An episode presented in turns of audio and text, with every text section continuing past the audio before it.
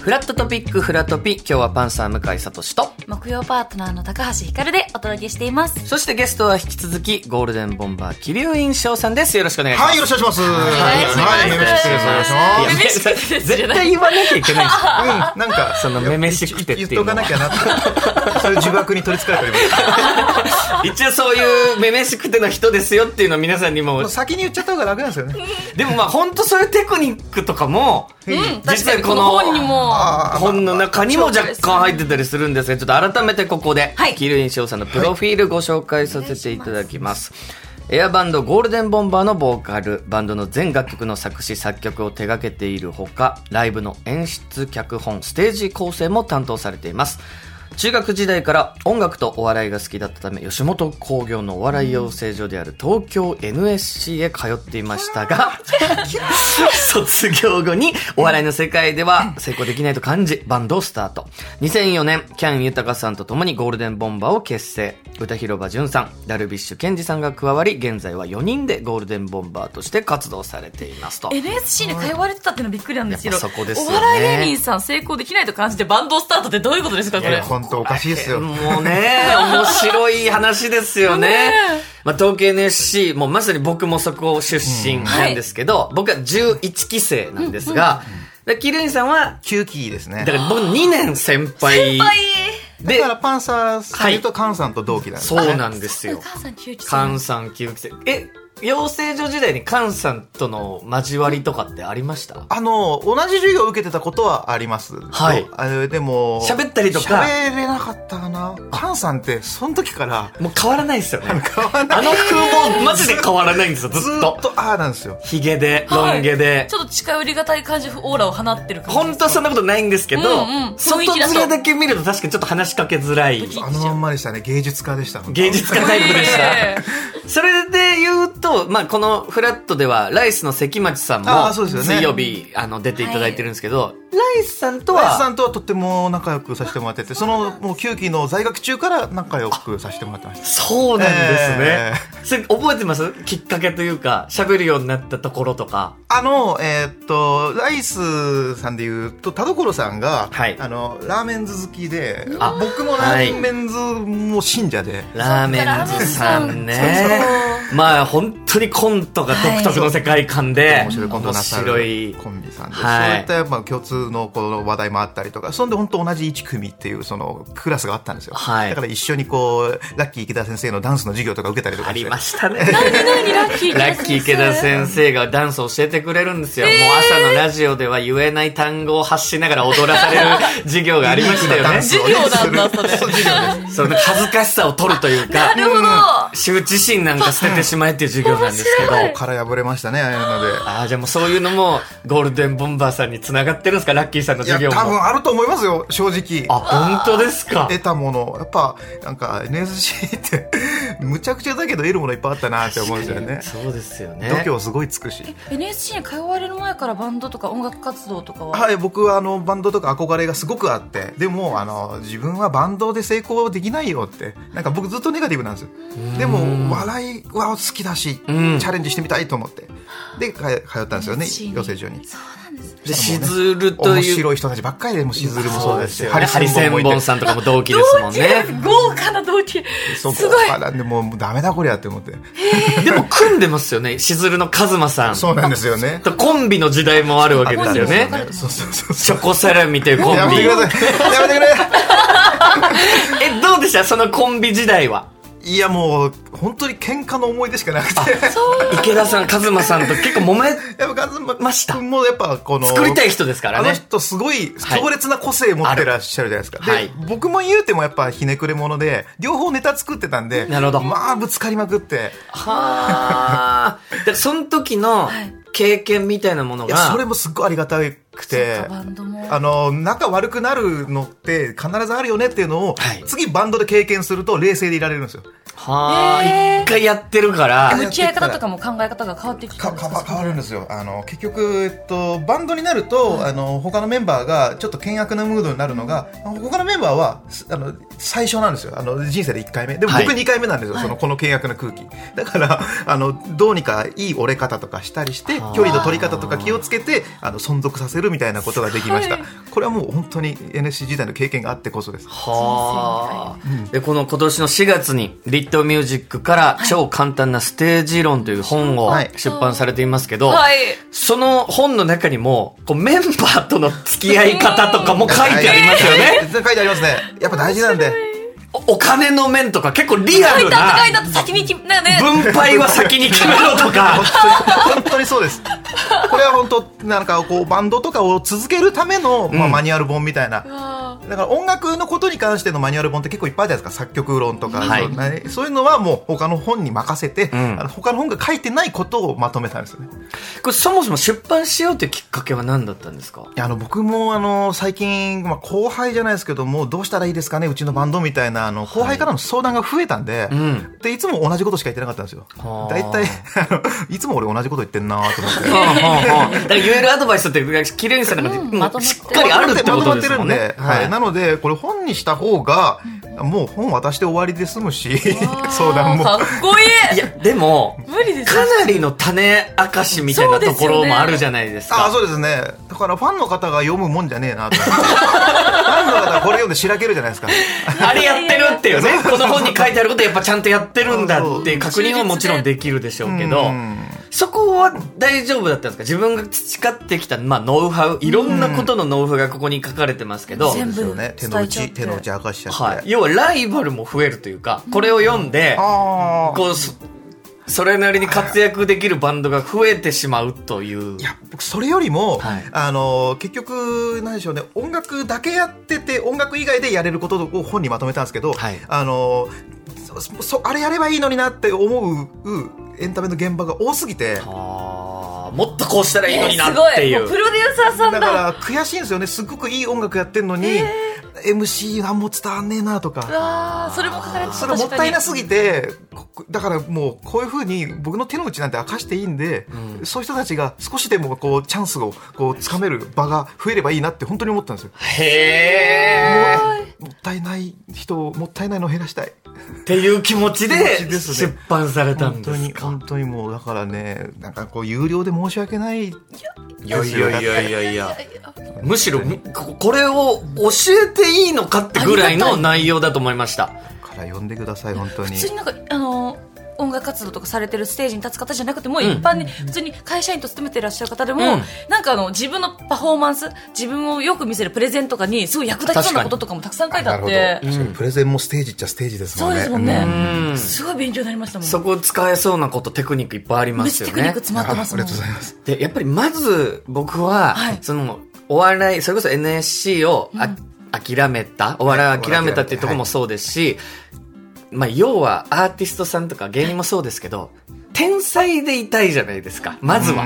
で、その自分の作ってるものだけで勝負したいっていう気持ちがあるんですけど、このまあ最初の初めにみたいなところに書いてもあるんですけど、はいそれができるのはやっぱ限られた本当の天才だけっていうことで、そうそうじゃあ、そこ以外の部分で、本当はもっと集客できたり、人を好きになってもらう、人に好きになってもらうことができるんだよっていうとこから始まってるそう本でですねまさにそういうことがしょっぱな書いてありますねすよね。だからやっぱあの、ね、お笑いでもてかお笑いに例えると結構わかりやすいんですよ、はいあのこういうパフォーマンスって例えば漫才終わった後にはい客席に一回手を振るだけでも印象全然違うぞとか、うんあのでもそういうことってやっぱ初期の頃やりたがらないですよそうなんですよ。なんなんか、かかね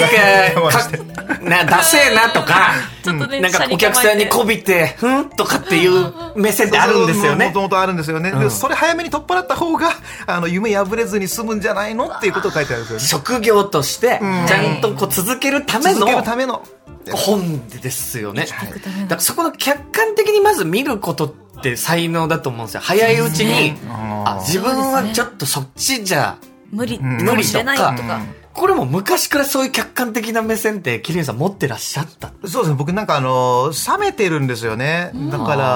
あ,、ーまあ、あとはあの人が集まってるものには理由があるって思ってるので、あのもちろん面白いネタ一本であのやっぱ人集めてる人は本当に天才だなすげえなっはいて憧れもありますけど、はいそれプラスこうあの人柄だったりとか、あのこの人のキャラクター面白いよねとかあとまあなんでしょうね、まあ、その人が持つ色気だったりとか、必ず何か理由があるっていうふうに分析するのが好きなんですよね。面白いうん、だから、うん、やっぱれれそこは冷静なんだろうなだから音楽ってお笑いから音楽に行った時にも、うんまあもちろんでもこの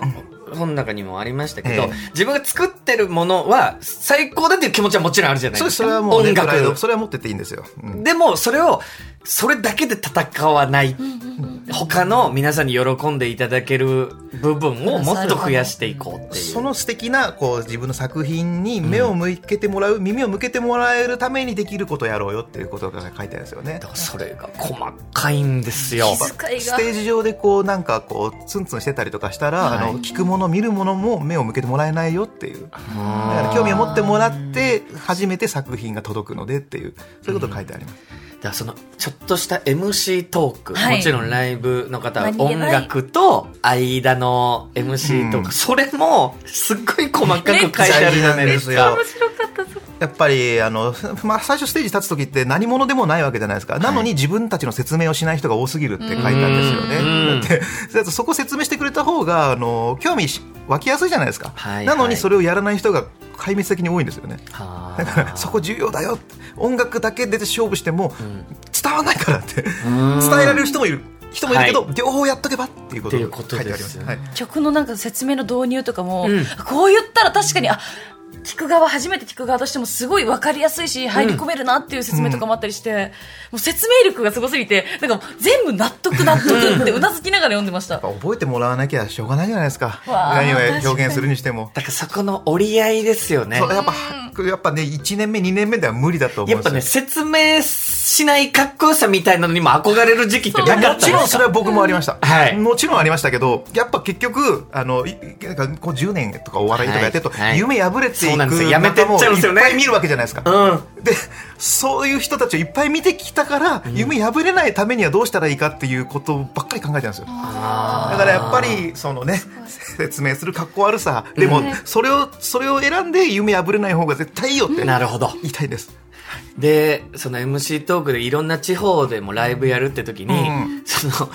NG 名産品みたいな票がまとまってたんですよ。そうですあの MC のネタもあのあまりにベタなことは避けた方がいいよって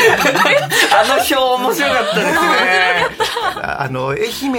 でいみかんの話はもうするなみたいなもう全アーティストとかが、まあ絶対するだろうし、めっちゃそうそ空港にポンジュースの、 うそうね神社口ありますよねとかももう死ぬほど聞いてますよね多分愛媛の方はそうですだからもう第2ぐらいの名物とかにしといた方がいいんじゃないのっていうのは書いてありますね、そこまで書いてく気れてづまかすないもん普通だったらであとは裏方さんとの接し方とか、ああはいライブハウウスでいうとこの音響さんと大か事です大事ですとかも書いてあります大ね事ですよあのやっぱ音響さんから音響さん的に回したらあのいいライブ絶対できないですからいやこれでもそうですよねもう一番ヘコヘコするべきですよだ意外と見落としがちというかんスタッフさんへのだ僕らも結構最初に言われたのはテレビ出る時に、カメラさん、うんに嫌われたら、どんだけ面白いこと言っても撮ってもらえないかそれらはな困る向けられなかったらね将来ですもんねカメラを編集しようがないもんな確かにそそうだなと思ったんですよ。で、やっぱ人間同士だから、ちょっとツンとして入ってこられたやつを、抜かないぞのと。人確かに、まあ、あるかもしれないですよねで女優さんもありますもんね照明当ててもらえないって嫌われたらなんかあんまきなんか言いますもんねあのちゃんと照明さんには疲れた時だよとか言われたりしますもんうん。でどの業界でも絶対にどこでもああるるんんだですあねることですけど、やっぱみ意外と見落としがち。まあ、そんな余裕がないのかもしれないでそうすけでどすもねね最初の目頃がは回らないかもしれないけどだからそういう意味で言う気づと、かせてくれるもう目が届きまくって届るきす本ぎで、どこまでも、 SNS についても。ああそうですねそう書できしたねましたねやっぱ現代っぽいですねすごいこれもやっぱり大事。大事ですやっぱあのまあ便利な時代になりましたよね昔はそのバンドとかはあの東京でやってたら東京の人にしかアプローチできなかったのが、はいこういっぱいあの SNS 更新することによってなんか各地にファンの方ができる時代じゃないですか,、うんそういうと時にどういうふうに SNS を更新するべきかみたいなのも書いてありますねこの使い方も今ならではで、やっぱうまく使ってるか使ってないかで、応援してくれるファンは変わってきたり、じゃあ地方でライブやるときに動員がやっぱそう若干数字変が変わわるる。わけですよりね。ファンの濃さが上がったりしますからね近さが上がるまかあ、ら、でもその点に関しては僕よりも若い世代の方がもうあの使いこなしてたりとかしますけどね。さらにやっぱ下の方がネイティブな世若代い子たちの方が。がすごいですよその辺は。これでもやっぱ気づいたのってどれぐらいですか ?S、あ、これ SNS えっとちゃんと使わないととかって。アメブロがすごく流行ってた時に。うんははいい。アメバブロがありますね。えそうそうそう、アメブロの更新がた率が高い人は、あの、全国的にファンがふ増えてたんですよ、バンドの中で。へーあーこれブログ大事じゃないって、やっぱその辺で思いましたね。したらじゃあ一回ちょっとそれや、ちゃんとやってみようっで、思いまてしなた。るんですか。で、その時は、あの、まあ、僕らは、その後に、こう、ニコニコ動画っていう、うんはいで動画投稿サイトのブームがあって、それに乗っかれたんですよね。うんだから、やっぱです、いつも見てます。僕はもともとネット中毒なんですよ。あ、すお好き なんですね、その世界が学生時ね。代からうんうん2チャンネルだったんで。 はあはあそうだから、まあ、そういうのを観察するのも好きなんですよね、もともと。なるほどな、でもこの人からいろいろまあい言われる意見ええとかに対しても、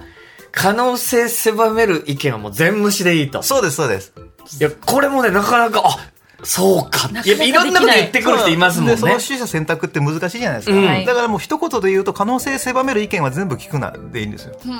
は